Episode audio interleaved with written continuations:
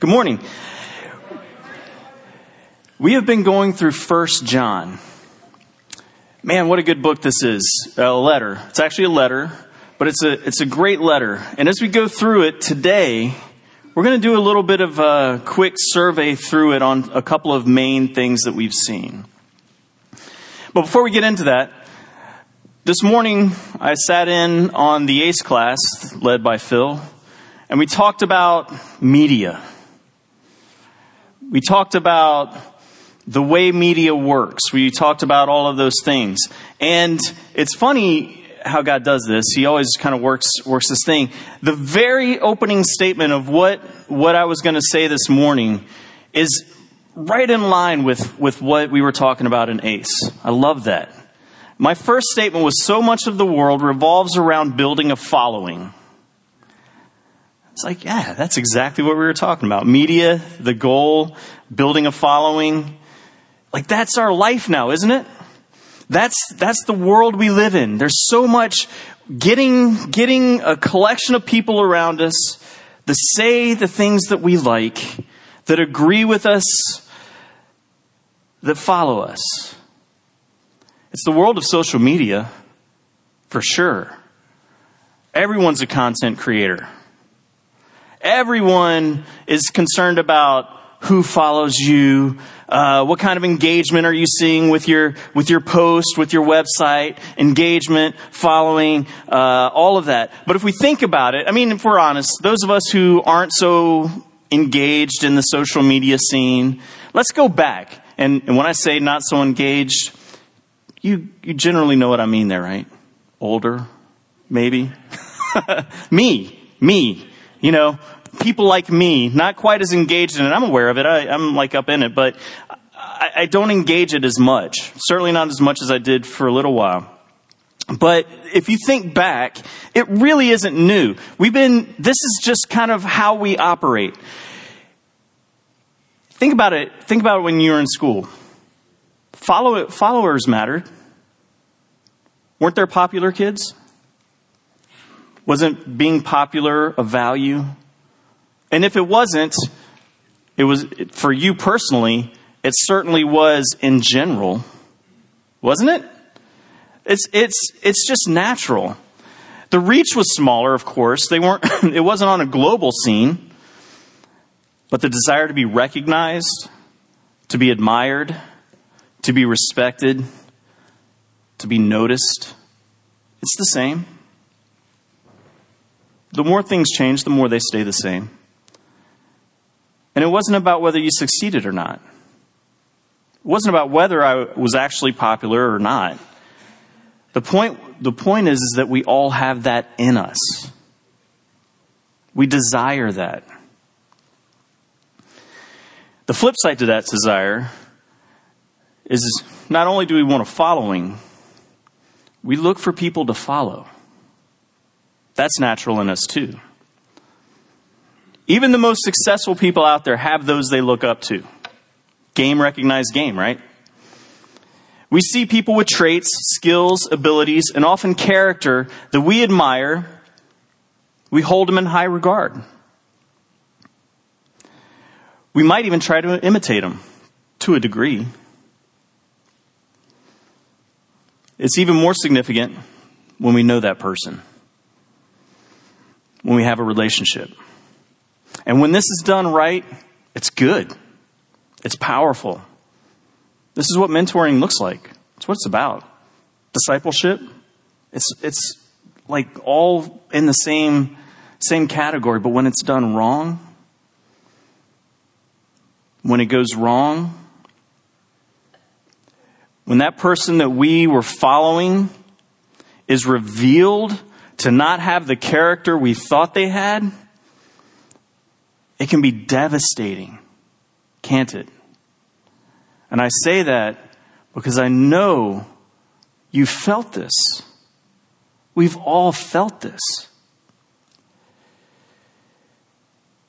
What happens when they walk away? What happens when the people we looked up to are revealed to be something else and they take others with them? And they turn people that we care about against us. That hurts. Like that, there's a lot of pain in this world, but that's in the top three for sure.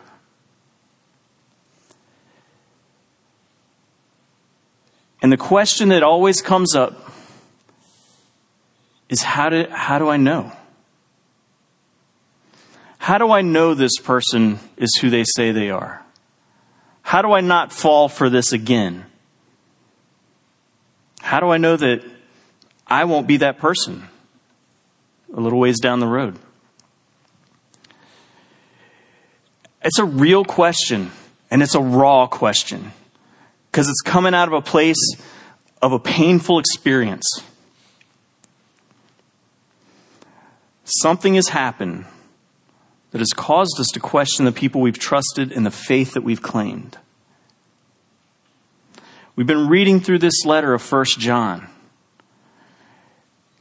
And if you were to do a quick review of this letter, you'll realize this is who John is writing to. He's writing to a group of believers who are coming off of seeing people that they loved, that they admired, walk away, embrace a different message, a different gospel, and try to take the people that they love, the people that they are in it together with, take it with, take them with them. That's what they're experiencing. That's who John is writing to. They were, they were hurting. They were disappointed. They were unsettled because it seemed like these people, they were, it seemed like they were with them. They had all the look, they had all the, they knew what to say and they knew the way to act. And they left. And John is writing to comfort them. Not a cheap comfort. Not the, God's got this under control. But address the real hurt. Address it for what it is. And we can see that. If we look for all the, all the places in John, in First John, where he says, I am writing so that, then we get to see the goal of John in this letter. He says it, he tells us. We just have to pay attention. I am writing so that, and he says it. He says, I am, in 1 4, he says, I am writing basically so that you may experience, that we may experience complete joy. I am writing so that you may not sin. But if you do sin, know that you have an advocate, Jesus. I'm writing so that you would be, so that they would be reminded of the work of God in their lives. In chapter 2, verses 12 through 14. I am writing so that you will recognize those who are trying to deceive you. 226. I am writing that you may know you have eternal life. 513 experience joy, avoid sin, but when you do, there's someone standing as your advocate, that you would know God is still working in your life. You're hurting now. You feel like you've been abandoned. You feel like you've been betrayed. God is still working. I want you to know that. I want you to have it in your head. I want you to be solid in this. And next time, I want you to be able to recognize those who are going, are going to try to deceive you. I want you to see it. I want you to see the warning signs. But above it all, I want you to know that you have eternal life. Comfort. Assurance. Because when we get when we feel that sense of betrayal, one of the first things we lose is a sense of confidence and assurance in the thing that we've been believing in for all this time. Isn't that true? So, what we're looking at today is that, that fourth one. How do we recognize the deceiver.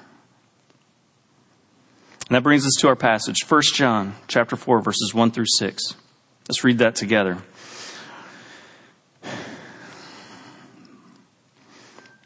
Beloved, that tells us something right there, doesn't it? Those of you whom I love, do not believe every spirit, but test the spirits to see whether they are from God. For many false prophets have gone out into the world. By this you know the Spirit of God. Every spirit that confesses that Jesus Christ has come in the flesh is from God, and every spirit that does not confess Jesus is not from God. This is the spirit of the Antichrist, which you heard was coming and now is in the world already.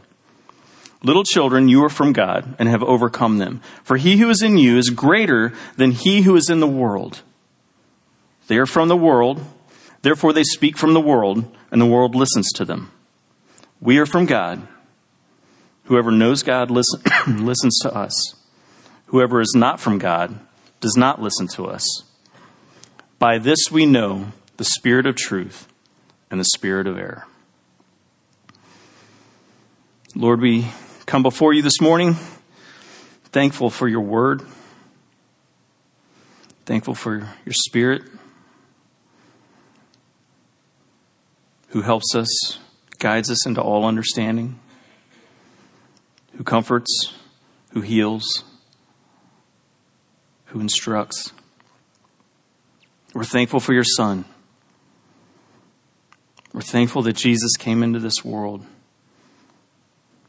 lived a perfect life, died, and rose again, and that he is now seated at your right hand, and that he's coming again. We're thankful, Lord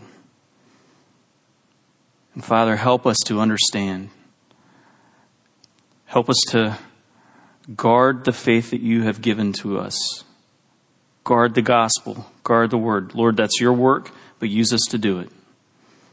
Help us to see truth from lie, truth from error, and to be committed to following you all the days of our life. In Jesus' name, amen.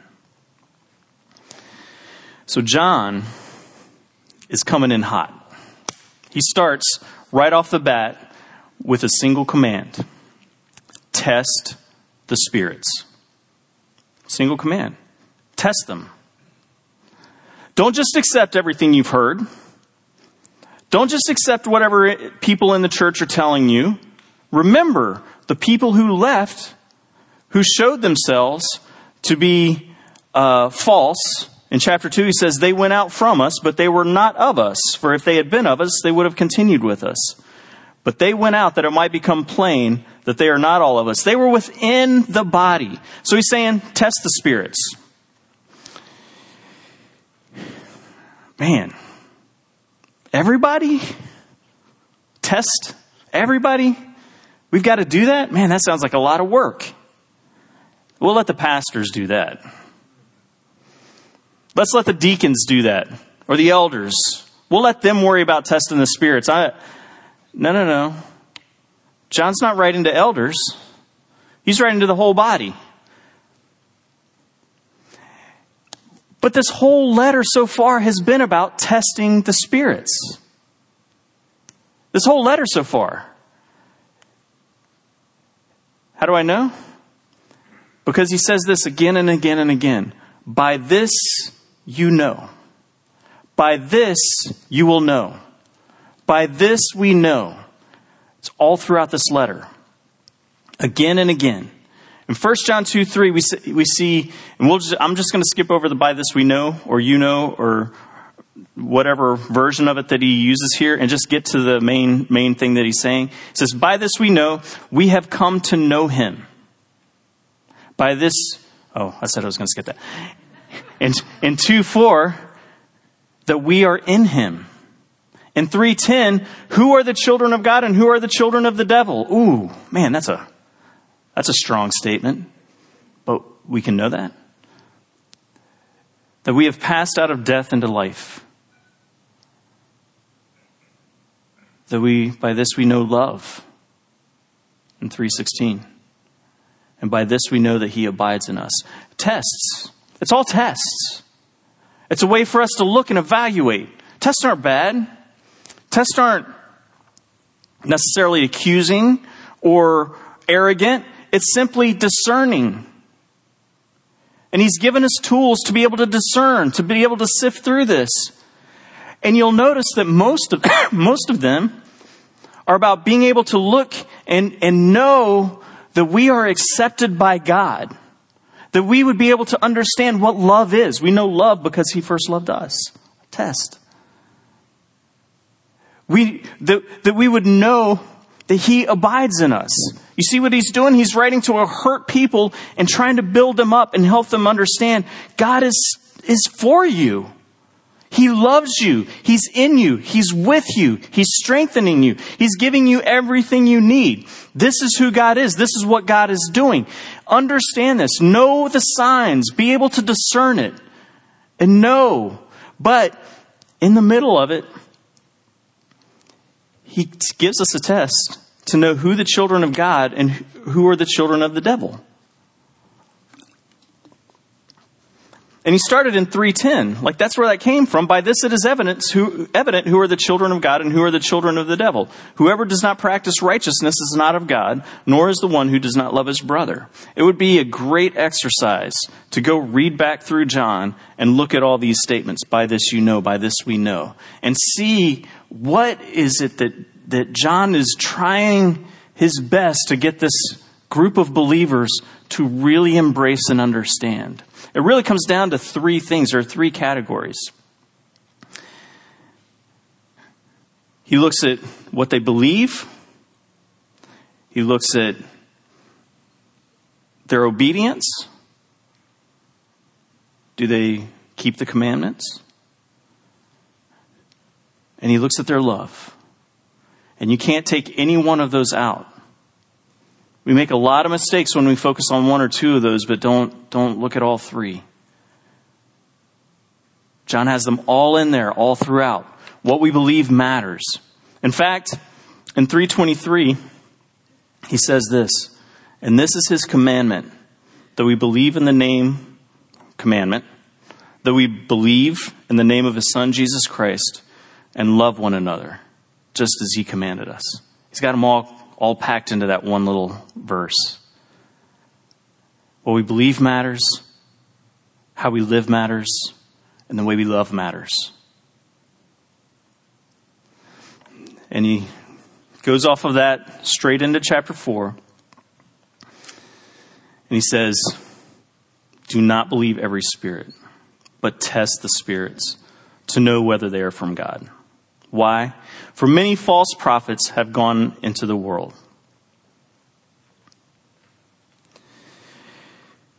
Test what?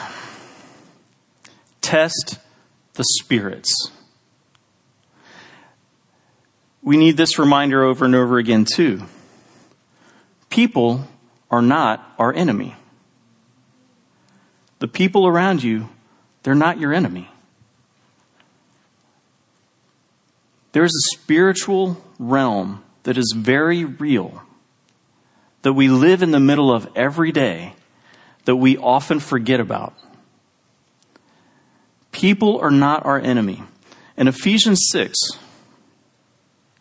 chapter 12, or verse 12, it says, For we do not wrestle against flesh and blood Paul says it as plainly as you can possibly say it. People are not your enemy. We don't wrestle with flesh and blood. Man, I wish the church had really paid attention to this throughout history. For we do not wrestle against flesh and blood, but against the rulers, against the authorities, against the cosmic powers over this present darkness, against the spiritual forces of evil in the heavenly places. And then he goes on to describe what the armor of God looks like. But we don't wrestle with flesh and blood. Our battle is not physical. The people who hurt you and the people that we are angry with, and the people who annoy us to no end, they're not your enemy. They're not my enemy.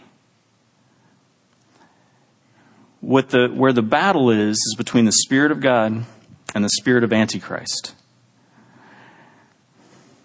Now, we say this, like we've taught Ephesians. You, so many of us have read Ephesians many times. And we, we talk about the spiritual world, but we live as if, as if it doesn't exist often. We say it, and we believe it. Like we believe, if we accept this as God's word, then we, we believe it. But the way we live is like, do I really believe it? Do I really believe that this battle is, is, is something beyond, that the, that the spiritual is actually more real than the physical around us? Hebrews talks about that, doesn't it? It talks about how the temple and all of that was a shadow of a spiritual truth. Marriage itself is a picture of that, isn't it? Isn't it a shadow of the spiritual truth of the relationship between Jesus Christ and his church?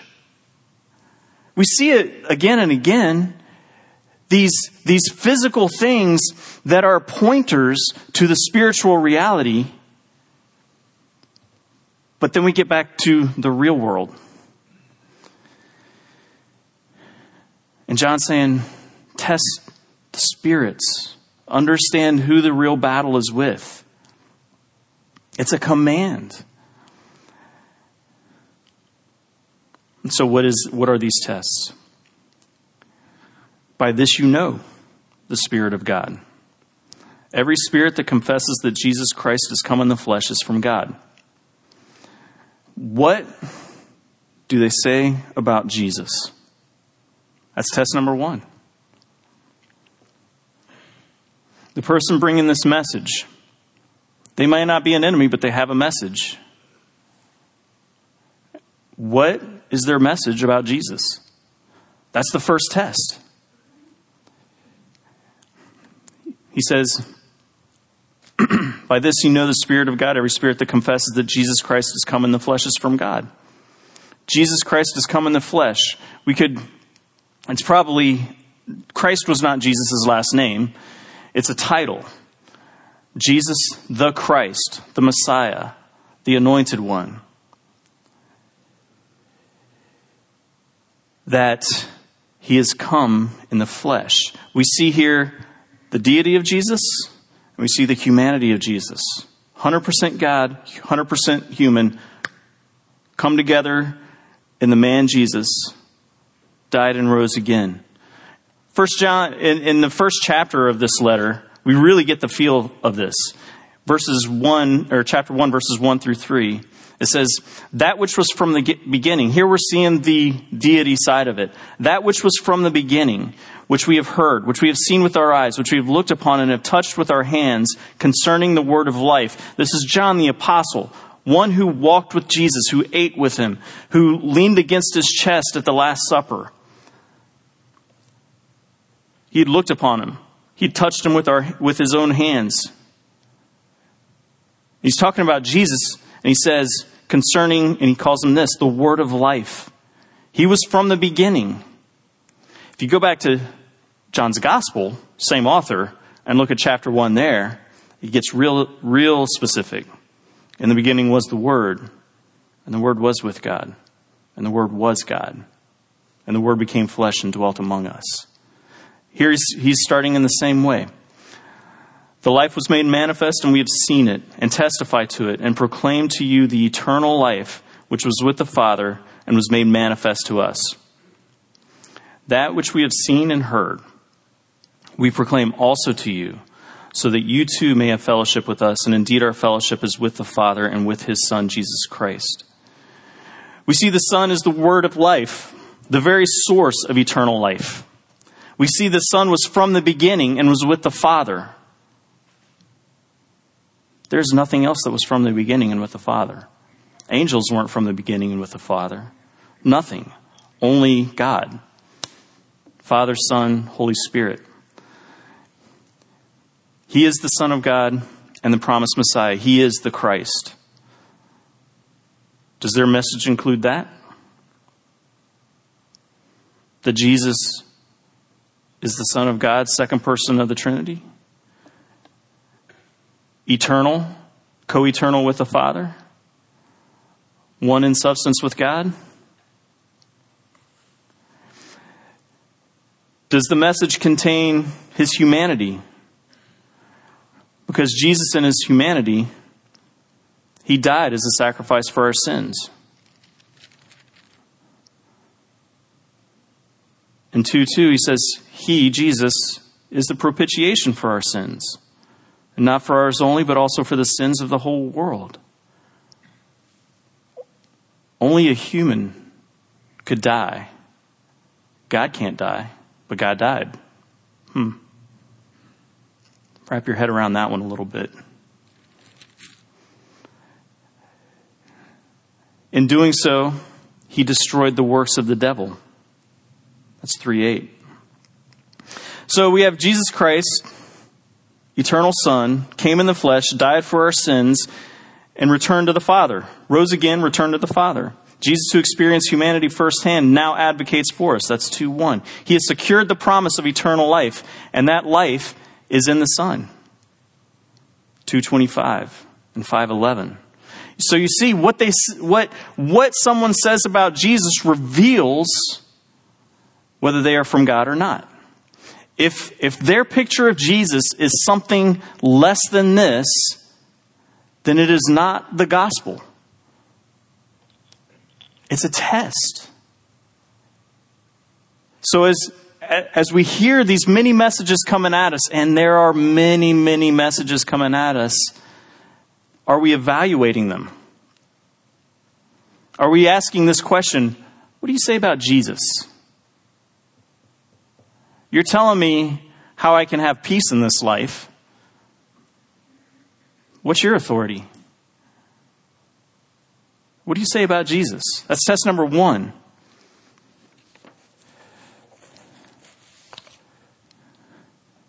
And then he goes on. And he throws this right in the middle of this, which is so great. Because he kind of breaks out of a test and moves into something else. By this, okay, so by this you know the Spirit of God. Every spirit that confesses that Jesus Christ has come in the flesh is from God, and every spirit that does not confess Jesus is not from God. This is the spirit of the Antichrist, right? The test, which you heard was coming and now is in the world already. Okay, time out. That's a really strong statement, too. Any message about Christ that is not all of that isn't just less, it's antichrist. It's counter to Christ. It is against Christ. This is not something we can compromise on.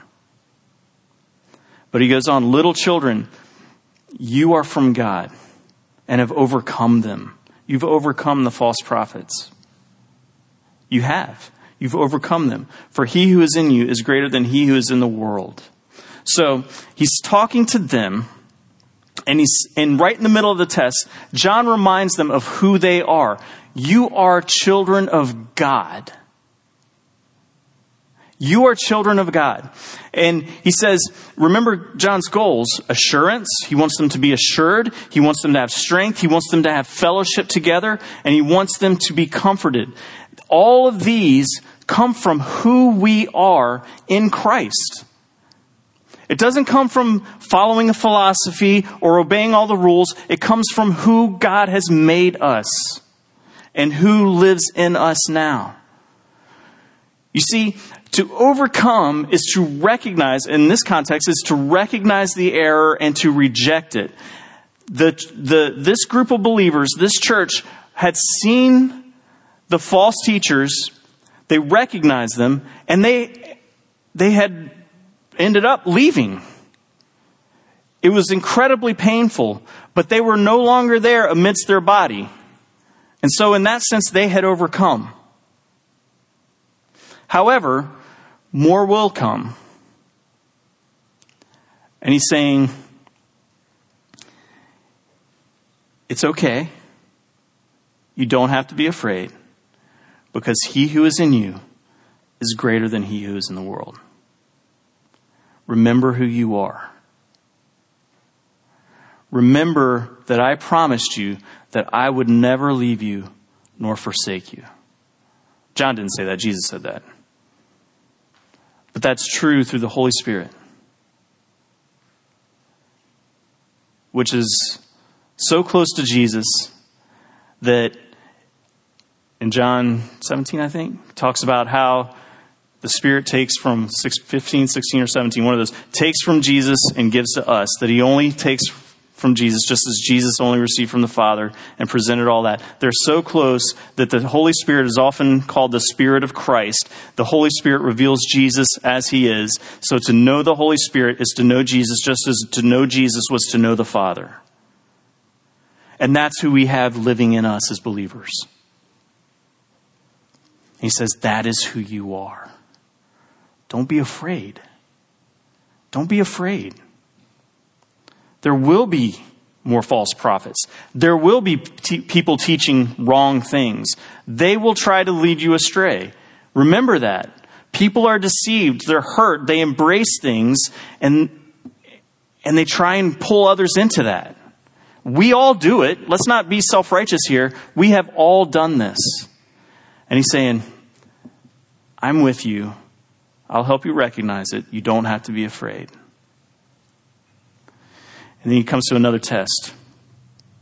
And the question is, is how does the message compare with the apostles' message? How does the message that you're hearing compare with the apostles' message?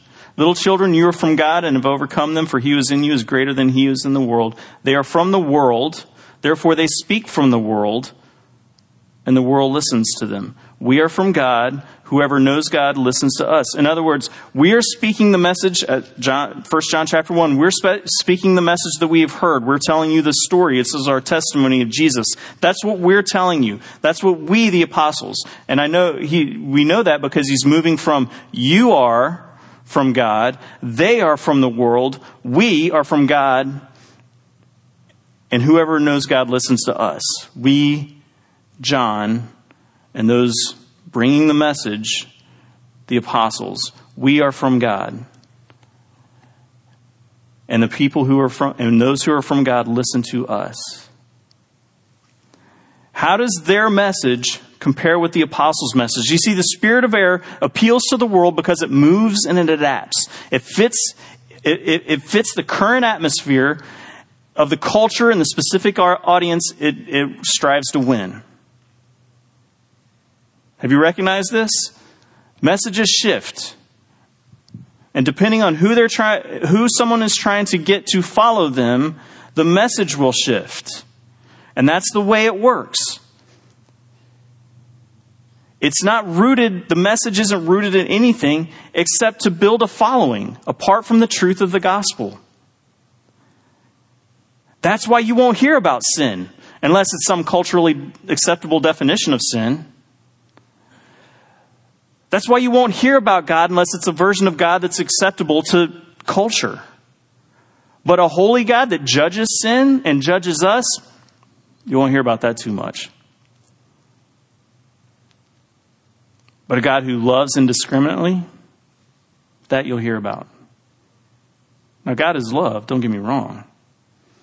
But God's not some, you know, cool step parent that just comes in and gives you what you want whenever they whenever you're kind of in a bad place and just leaves you to yourself the rest of the time. You don't hear about that kind of God. It's not acceptable. So, how does the message compare with the apostles' message? And finally, what is the response to the apostles' message? They are from the world, therefore they speak from the world. Or, therefore they speak from the world, and the world listens to them. We are from God. Whoever knows God listens to us. Whoever is not from God does not listen to us. By this we know the spirit of truth and the spirit of error. Kind of wraps it all up with that. It's impossible to embrace both messages the message of the world and the message of the gospel, the message of the apostles. You can't embrace them both. You just can't. They contradict. You can't keep your reason and your foot, each foot, one foot in each of these. The message we embrace and live out, it reveals what we really believe and who we follow. Are we from God or are we from the world? John talks about this earlier too. In, fifth, in, in the Gospel of John, chapter 15, he says this, verse 19. If you are of the, if you, well, I'm going to back up to 18 real quick. If the world hates you, you know that it has hated me before it hated you. If you were of, if you were of the world, the world would love you as its own. But because you are not of the world, but I chose you out of the world, therefore the world hates you. If we back up a little bit more, Gospel of John, chapter 10, verses 1 through 5. Truly, truly, I say to you, he who does not enter the sheepfold by the door, but climbs in by another way, that man is a thief and a robber. We read this earlier. But he who enters the door by the door is the shepherd of the sheep. To him the gatekeeper opens. The sheep hear his voice, and he calls his own sheep by name and leads them out. When he has brought, when he's brought out all his own, he goes before them, and the sheep follow him for they know his voice. A stranger they will not follow, but they will flee from him, for they do not know the voice of strangers. Jesus spoke when he was on earth. His sheep hear his voice, the voice of the good shepherd, and they responded. They followed. Jesus continued to speak through the apostles. This is what the book of Acts is recording. Jesus continues his work through the apostles, whose message was then written down so that it would be va- available to his people until he returns. Jesus still speaks.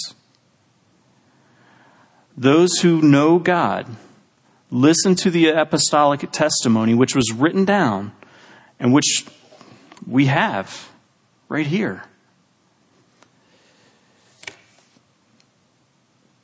The test is the same today as it was then. We look to the written testimony since we don't have the apostles here to proclaim it in person. We have what they, what they wrote. And those who are not from God, they reject this. They reject it. And those who are from God, they hear and they listen.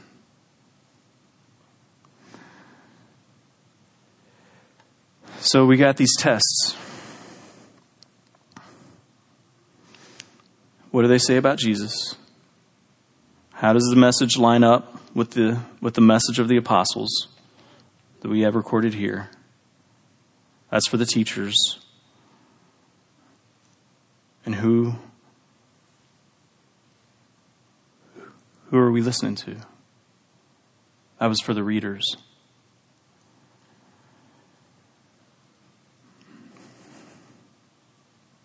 And through all of this, remember who we are. Testing is hard. Discerning right from wrong takes courage. To say something is right, to say something is wrong takes courage. And it probably means, because they hated Jesus, that many are going to hate us if we do that.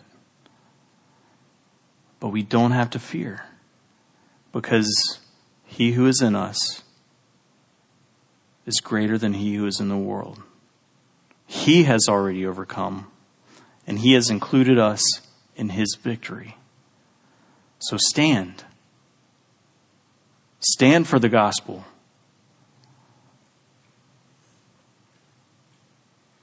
Remember the hurt and the pain. Jesus came to reconcile sinners to himself. And now he uses us in that very, in that very plan. As we bow and prepare our hearts for prayer, we need to be thinking about this. If we turn this into, in and kind of look at ourselves with this, we always begin with the same question Who is Jesus? Will we trust him?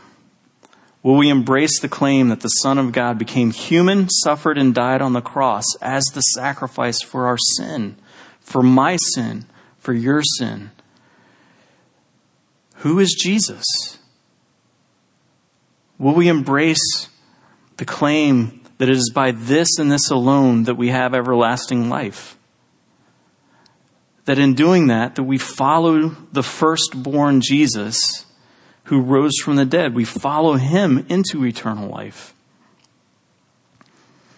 Will we embrace that by his grace, through faith, he makes us new?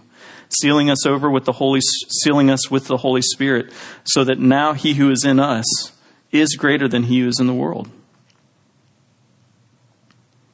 Will we embrace that by the Spirit we now see the Scriptures for what they are? The Word of God spoken through the apostles and recorded for the church for all time. Now we are His. He calls, we recognize His voice, and we follow.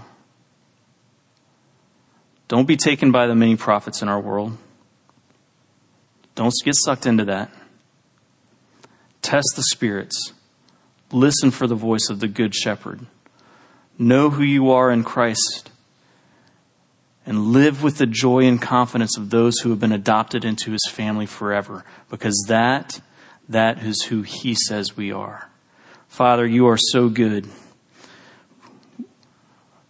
And on our own, we are your enemies. But through the, the work of Jesus, through his sacrifice,